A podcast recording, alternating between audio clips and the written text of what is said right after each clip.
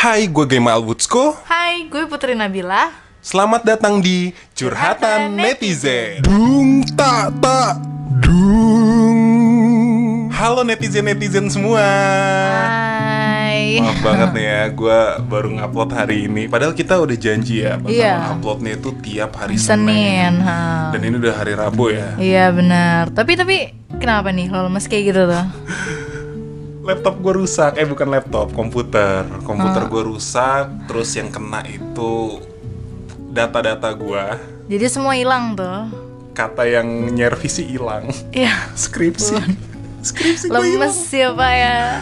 Skripsi kerjaan dan sebagainya. Tapi gue masih punya backupan sih, walaupun bukan backupan paling up to date skripsi gue. Udahlah, masa gue yang curhat sih gitu. Kita mending langsung lanjut ya ke curhatan netizen. Jadi kemarin tuh kita udah setuju ya. Jadi tema minggu ini itu adalah selingkuh kalau nggak salah ya. Jadi kita bakal bahas tentang perselingkuhan yang terjadi di antara follower-follower saya. Oh sebelumnya gini. Apa tuh? Kalau Putri sendiri ada nggak pengalaman selingkuh, diselingkuhi atau jadi yang tukang selingkuh? Nggak tahu ya siapa. Saya emang nggak mau membuka masa lalu. Aduh. Udah cukup dah. Tapi pernah dong artinya kalau udah ngomongin masa lalu. Okay. Langsung aja kita ke Instagram. Di Instagram Instastory kan udah banyak yang respon tuh. Dari Rina Fahruz Nainggolan. Bang, mantan gue nuduh gue selingkuh, tapi beberapa hari kemudian dia jalan sama cowok lain. Ya tuh klasik gitu. Menutupi kesalahannya ya. Iya, menutupi kesalahannya untuk menyalahi pasangannya. Iya, biasanya, dengan menyalahi. Iya, itu kayaknya emang udah klasik banget sih ya. Klasik ya, gitu. Ya sabar aja sih ya, gimana ya. Ya kalau masih muda mah cari aja lah yang lain. Iya, masa mantan suka bohong kayak gitu buat apa dipertahanin, men? Anjay, kayaknya pengalaman banget. Waduh ya. Kita bahas nih agak responnya yang agak panjang nih. Jadi yang panjang-panjang ini rata-rata tidak mau diekspos namanya. Oke, jadi anon ya. Anon. Jadi emang kayaknya mereka tidak ingin dipublish tapi mereka ingin curhat. Tidak apa-apa gitu. Nggak apa-apa. Kita sangat menghargai privasi orang-orang. Kita mau mendengarkan curhatnya, bukan mau tahu orangnya gimana. Yeah. Ini ada cerita. Ini cerita tentang selingkuh. Tapi kayaknya nggak selingkuh sih bang. Jadi dulu gue LDR. Udah 1 tahun tuh. Nah besoknya setelah gue anniv 1 tahun, dia ngebreakin gue. Oh ya. Alasannya sih lagi sibuk katanya. Oh. Kayaknya gue tertrigger gitu ya. Sama masa lalu ya, nanti dulu kita fokus dulu. Beralasan karena sibuk. Karena gue yang waktu itu lugu, ya udahlah gue iyain aja. Nah setelah gak lama dari itu, dia pacaran sama adik kelasnya. Tahu perasaan gue saat itu? Sakit bang. Gue gak mau lagi LDRan. Cukup gue yang tahu LDRan yang gak ada langgengnya. Pasti ada aja halangannya. Nah lama setelahnya, gue mulai lagi mengenal cinta. Tapi gak LDR bang, satu wilayah. Nah gak lama dari gue pacaran, mantan gue nge-DM gue. Oh mantan yang jadian sama adik kelas. Setelah dia sempat blokir gue bales dong dengan santainya. Lalu dia curhat ke gue bahwa hubungannya sedang gak baik sama pacarnya. Dan tahu-tahu apa yang dia katakan, dia nyesel bang ninggalin gue. Allah. Udah merasa bahagia bet gue, dia nyesel. Dan dia ngajak gue kembali bersamanya. Langsung gue indahkan lah, karena gue udah dibuat sakit. Indahkan? Ditolak mungkin ya? Iya, mungkin indah ini, menurut dia. Ini agak ambigu sih ya. Karena gue udah sakit hati sama dia. Dan gue juga udah gak percaya sama yang namanya LDR. Sampai saat ini dia masih sering ngechat gue, tapi enggak gue read gitu. Sekalinya gue read, kepencet. Gue diemin aja tuh chat dari dia. Kepencet apa sengaja dipencet? Kepencet apa mau bikin sakit hati anak orang lu? Enggak gue bales. Gue mau tahu seberapa kuatnya dia menunggu dan seberapa letihnya menunggu. Asik banget sih. Walau gak ada respon dari gue, sekarang mungkin dia sedang merasakan sakitnya gue dulu bang. Dia curhat ke gue kalau pacarnya suka ngelarang dia, ngekang dan pemarah gitu. Jadi di sini bisa dibuktikan bahwa walaupun yang baru itu terlihat menarik, tapi belum tentu jadi yang terbaik. Asik. Anjay. Tapi gini, Put. Tapi mungkin mantannya nyesel loh, Put. Oke, gue sangat setuju sama tindakan cowok yang cerita ini. Ini yang cerita cowok. Gue sangat setuju sama tindakan dia. Tapi kalau misalkan cewek ini masih ngejar-ngejar dia sampai mungkin berbulan-bulan atau sampai beberapa bulan gitu atau setahun, why sih nggak dikasih kesempatan? Ya mungkin waktu itu dia masih punya otak yang labil gitu, ya nggak sih?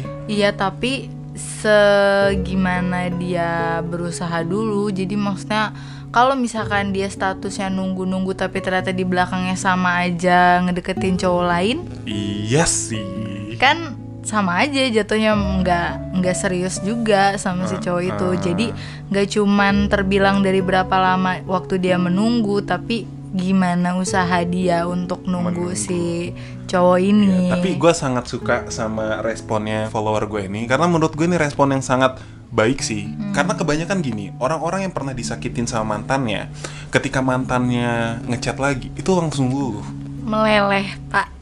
Banyak kan? Banyak. Tapi ini gue keren sih. Menurut lu keren bro. Walaupun gimana ya, mungkin lu harus ngelihat juga sih perjuangan dia gimana. Tadi kan pihak yang diselingkuhin. Nah, apakah ada pihak penyelingkuh? Oh, tapi sepertinya tidak ada. Sepertinya tidak ada yang mengaku yang pernah selingkuh deh. Tapi di sini ada pihak yang pernah jadi selingkuhan. Kenapa Anda tertawa? Enggak apa-apa.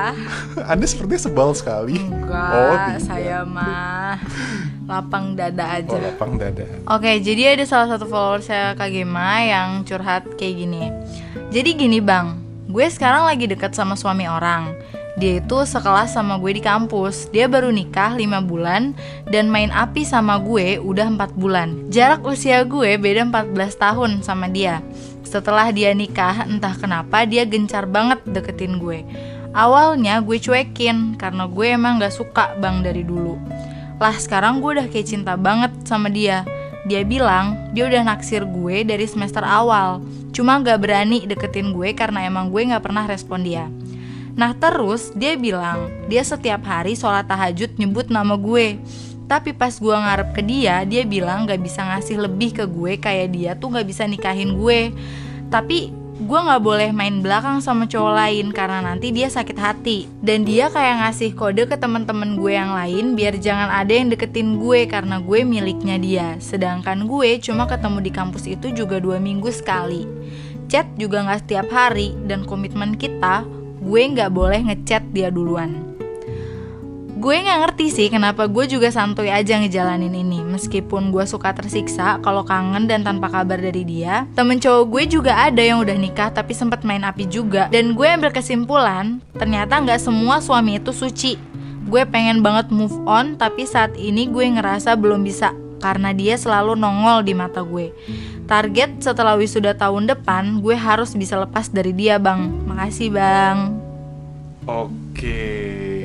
Wow. Tapi jujur ya, ketika gue baca DM dia ini, gue ngerasa kayak anjir, gue merinding beneran deh. Karena apa ya, gue nggak pernah dapet cerita seperti ini gitu. Kalau ditanya gimana pendapat gue, jelas salah. Pasti semua orang ditanya ketika dengar cerita ini ya berpikiran kayak kenapa sih harus suami orang gitu. Dan lagi pula si cowok ini kan baru nikah 5 bulan dan 4 bulannya itu udah berhubungan sama lo juga di belakang istrinya. Itu tuh maksud gue, kenapa harus lo ladenin gitu? Kan lo tahu dia baru jadi seorang suami bagi seorang istri yang baru gitu kan. Maksudnya harusnya mereka tuh masih anget-angetnya gitu, masih mesra-mesranya, masih sayangan-sayangannya. Tapi kenapa ketika dia sesuai dengan cerita dia awalnya nggak mau, Put. Awalnya dia tuh kayak nolak. Terus gini sih, menurut gue nih salah cowoknya juga, salah banget sih cowoknya, karena pasti mereka banget. Dia baru nikah 1 bulan. Dia baru nikah 1 bulan dan ya mungkin bosen gitu ya 1 bulan itu. ngerasain kayak gue udah terkekang nih gini-gini gitu, dan kayak masih pengen bebas gitu, coba sama cewek lain gitu-gitu. Iya, gue tahu sih yang curhat sama gue ini mungkin salah sih, emang salah. Tapi dipepet terus gimana sih? Lu juga ngerasain gak sih kalau ada cowok yang mepet lu mulu gitu? Tapi kalau misalnya statusnya suami, udah jadi suami orang, yang gak bakal gue ladenin juga gitu. Maksudnya apalagi gue tahu itu dia baru banget loh nikah gitu, belum ada setengah tahun malah. Ya oke lah, hitung aja setengah tahun gitu. Tapi menurut gue itu baru banget, dan kalaupun lu awalnya jaga jarak, udah terus aja jaga jarak. Atau kayak gimana, kayak apa, lo bener-bener marahin dia kayak lo kan udah punya istri ya, gitu. Tapi kan di sisi lain gini, ini dia mungkin udah nyesel, dia nyesel udah. Bagus banget sih untuk udah punya pikiran kayak bakal move on nantinya tuh udah bagus banget. Karena kalau dilanjutin tuh gak cuman seorang wanita yang lo sakitin, tapi itu tuh seorang istri, dan itu tuh bahaya banget kalau udah seorang istri. Gue pernah dengar quotes dari Twitter kemarin, gue dengar quotes, bukan quotes sih tapi cerita, yang intinya gini, suami yang selingkuh itu emang gatel, tapi setiap lelaki itu pasti bakal kembali ke asalnya.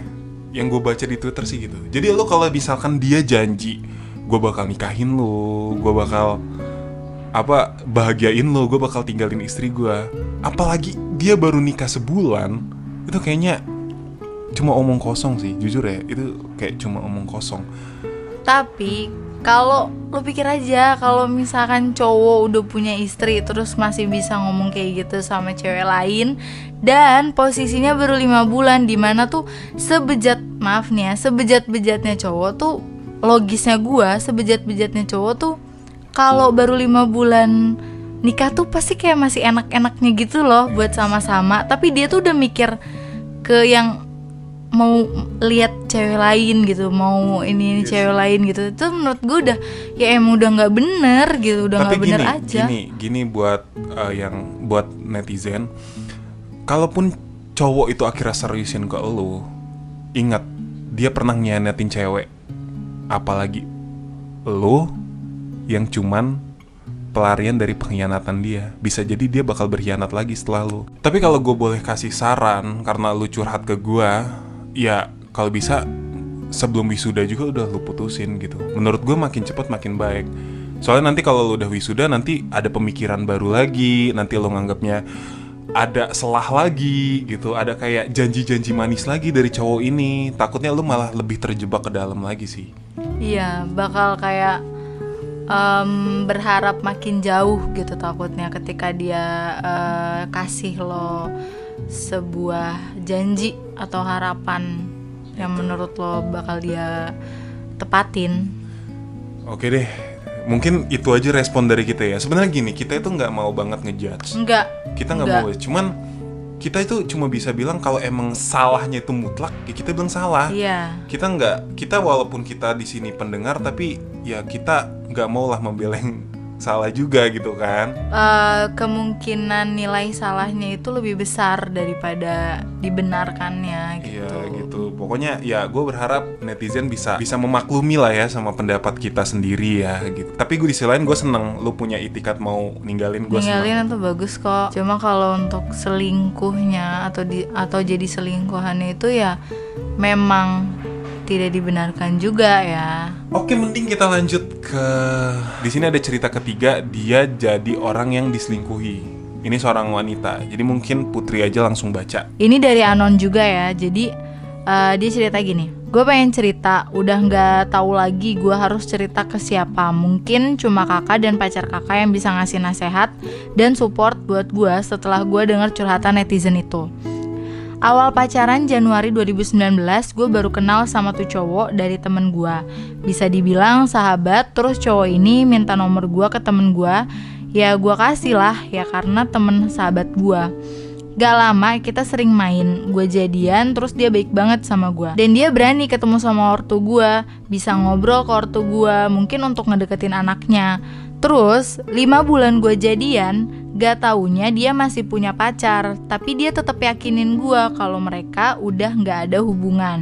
Gue percaya aja ya kan. Terus lebih bodohnya lagi, Gue mau diajak berhubungan yang udah tahu agama kita ngelarang itu. Gue nggak mau, gue dipaksa. Gue dijanjiin bakal dinikahin kalau kita udah umur 20-an ke atas. Dan aku terbujuk oleh setan itu, Kak. Tapi entah kenapa setiap ketemu kita selalu berhubungan kayak gitu. Dan dia juga tetap selingkuhin gue. Gue bertahan cuma karena pengen dia nepatin janji ke gue. Pada akhirnya di titik gue bener-bener udah capek dengan sikap dia yang sering selingkuh dan mempermainkan gue udahin semua hubungan gue, tapi hati gue masih nyangkut di janji dia itu yang mungkin Tuhan gue udah nganggep gue kotor dan lu juga mungkin udah nganggep gue kotor. Gue di sini ngetik lagi keinget janji-janji dia dan yang udah ngancurin gue selalu kebayang sama kejadian itu. Dan gue sering nangis dan gue bingung ceritanya harus ke siapa supaya gue dapet support dari orang. Gak kebayangkan seberapa daunnya gue, kadang sampai nonjokin tangan gue sendiri ke tembok. Gue udah hancur bener rasanya, Kak. Semoga kakak respon dan beri support ke gue ya. Ini deep talk ya. Deep. Ini deep sih. Menurut lo gimana, Put? Emang salah intinya. Tapi yang paling sialan di sini itu cowoknya. Bisa punya pikiran untuk kayak gitu gitu loh. Maksudnya untuk ngajak anak orang kayak gitu gitu loh. Dia emang gak mikirin masa depan anak cewek itu apa gitu. Maksudnya kan ya oke, emang kalau misalkan lo lihat dari seberapa banyak cewek di Indonesia atau enggak cewek di Jakarta, anak cewek di Jakarta yang masih perawan dan mungkin bakal mendapatkan 50% atau lebih dari 50% tuh emang udah gak perawan anak di Jakarta. Tapi kan tetap aja gak semua cowok bisa berpikir dewasa gitu dan bener-bener lowong untuk nerima masa lalu ceweknya. Tapi walaupun kayak gitu jangan berpikir suatu saat atau lo gak bakal dapet seseorang yang bakal nerima lo apa adanya. Enggak, pasti juga ini pun Tuhan punya alasan gitu. Ini lakinya belangsak banget sih. Maksud gue bener-bener ada laki yang gak tahu diri. Ini sangat tidak tahu diri jatuhnya. Karena gimana ya, lu seenaknya pacarin anak orang, tiba-tiba lu tinggalin gitu aja. Tapi gini, kalau lu nanya pendapat gua apakah lu itu kotor? Enggak, men. Gua pribadi nih, kalau misalkan ada cewek, dia ngaku dia masa lalunya seperti itu, tapi dia pinter, dia sukses, dia apa ya, smart, punya perilaku yang baik, gua bakal nerima dia kok. Ini sudut pandang gua sebagai lelaki ya. Ya gue tahu nggak semua lelaki seperti gue, tapi menurut gue masih banyak lelaki yang punya pemikiran sama kayak gue, ya nggak sih? Jadi kalau masalah lu bilang lu kayak nggak, ya mungkin lu berpikir lu nggak punya masa depan atau lu berpikir lu kotor dan gak ada yang menerima lu, itu salah besar, men. Selama menurut gue lu punya itikat pengen berubah, itikat pengen tobat dan menganggap ya masa lalu lu itu sisi kelam lu aja, tapi kedepannya lu bakal menjadi sosok wanita yang lebih baik. Menurut gue ya lu bakal diterima aja gitu, ya nggak sih?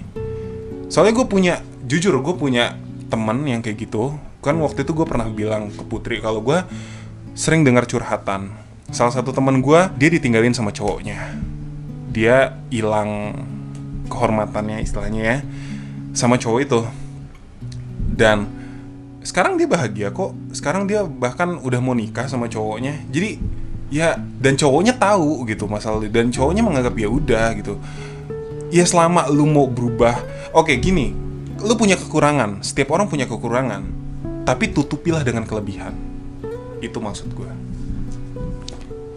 Jangan mikir kalau misalkan cowok bakal gak ada yang mau sama gue. Enggak. Setiap orang itu sudah diciptakan dengan takdir, dengan jodoh masing-masing dari dia lahir. Udah tinggal mau kayak gimana pun maksudnya penyesalan itu pasti ada, dan memang harus menyesal. Kalau nggak menyesal kan berarti ada yang salah gitu dengan diri kita. Justru bagus ketika lo melakukan kesalahan dan lo masih bisa nyesel, itu bagus. Tapi jangan pernah berpikir hidup lo sampai di sini aja. Jangan pernah berpikir kalau lo udah nggak ada nilainya, lo udah nggak ada harganya. Enggak, karena menurut lo seperti itu, tapi belum tentu di mata orang lain, belum tentu di mata orang tua lo yang bener-bener lo itu adalah segalanya, belum tentu nanti di mata jodoh lo nanti suatu saat nanti. Kita nggak tahu kapan lo bakal ketemunya, lusa, minggu depan, bulan depan, tahun depan, siapa tahu gitu kan. Dan pasti menurut dia lo itu segalanya juga gitu. Jadi jangan pernah berpikir kalau gue udah kayak gini, gue udah kotor, gue udah bener-bener gak ada nilainya dan gak akan ada yang mau orang yang deket sama gue. Jangankan deket sama gue, buat tahu gue aja gak mau gitu, atau buat peduli sama gue aja gak mau gitu. Jangan pernah mikir kayak gitu. Yang pentingnya tuh bukan lo tunjukin kalau lo mau berubah kepada setiap orang, tapi tunjukkan lo pengen berubah itu kepada Tuhan. Karena setiap masalah lo itu datangnya karena Tuhan, dan setiap jawaban dari masalah lo itu juga dikasih unjuknya tuh sama Tuhan. Jadi gak usah lah lo mikirin tentang orang begini, orang nganggep gue apalah apa. Gak usah, maksudnya masalah lo, kesalahan lo itu udah urusan lo sama Tuhan. Yang penting lo bener-bener udah nyesel, yang penting lo itu udah bener-bener nyesel, udah sangat gue dan semua appreciate banget gitu, udah sangat bagus banget. Pokoknya semangat terus buat lo. Ya hidup lo masih panjang men. Banyak, ya gue gak mau banding-bandingin lagi, tapi banyak orang yang di luar sana mungkin pernah merasakan jadi kayak lo, dan mereka sekarang bahagia kok. Pasti kok, setiap orang punya masa bahagianya sendiri. Oke. Ini gue mau baca curhatan-curhatan yang gak ada hubungannya sama selingkuh. Jadi ya kita kan curhatan netizen, ya mungkin ya gak apa-apa lah kita tetap menerima. Satu dua lah ya. Ini ada yang bilang, Bang, cara agar pede dengan pacar yang tingginya tidak sama atau beda jauh gimana, Bang? Dia cowok, terus yang tinggi cewek? Iya. Enggak, mungkin enggak juga sih. Ya kalau gue sih biasa aja, karena emang kalau cewek yang lebih pendek dari cowok kan wajar ya gitu, maksudnya. Dan dilihatnya juga lucu gitu, maksudnya. Ya wajar sih kalau cewek mah, tapi kalau cowok emang mungkin cowoknya bakal kayak risih gitu. Ih, kok cewek gue tinggi banget gitu kan, Kok gak sejajar gitu kan, apa gimana, atau kalah gitu kan. Tapi gak masalah juga itu. Kalo kan gue dulu punya mantan yang pendek. Ya maksud gue punya mantan yang tingginya agak beda jauh, dan kita sering jalan. Tapi gak masalah anjir. Ya emang gak masalah, sumpah. Gak masalah kalau itu cewek yang lebih pendek. Yang penting kan pede.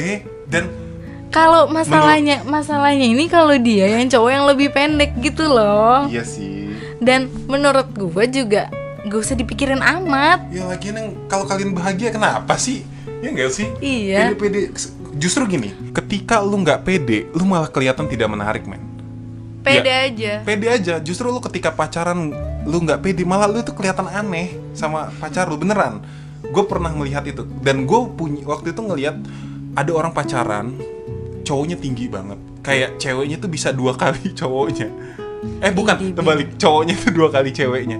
Tapi ngelihatnya enak karena mereka saling pede aja gitu. Dan gue juga suka, mulai sekarang nih ya, sekarang ini gue juga suka ngelihat kok kayak suami istri atau pacar yang cowoknya lebih pendek daripada ceweknya. Nggak usah ini sih, udah santai aja gitu. Lo nggak usah nyoba apa tuh minuman, nggak usah lah, maksudnya terima aja udah sih. Ya kalau lu mau olahraga nggak apa-apa kali ya, sekalian mau motivasi. Iya, tapi kalau misalkan tapi ya jangan yang instan gitu, maksa gimana, nggak usah. Ada nih pertanyaan yang sangat menarik dari F Januari 16. Kalau kita suka sama cewek orang gimana bang? Perjuangin apa lepasin? Kan kemarin udah dibahas anjir. Udah. Tapi ini nyebelin banget. Pertanyaan. Enggak, maksudnya gue gak tahu itu orang yang sama atau enggak, tapi maksudnya kan setipe gitu loh masalahnya. Bambang, ini pertanyaan apa kamu mau dihujat aja? Tapi gak salah juga sih, maksudnya tapi salah buat gimana? Salah emang, cuman masalahnya tuh gini, dia baru pacaran gitu loh. Ini kayaknya pertanyaan kemarin ya. Oke, sudah. Thank you. Pokoknya kita tutup dulu sesi karena udah kelamaan. Putrinya mau pulang, dia udah dicariin nyokapnya. Enggak bohong, mau hujan guys.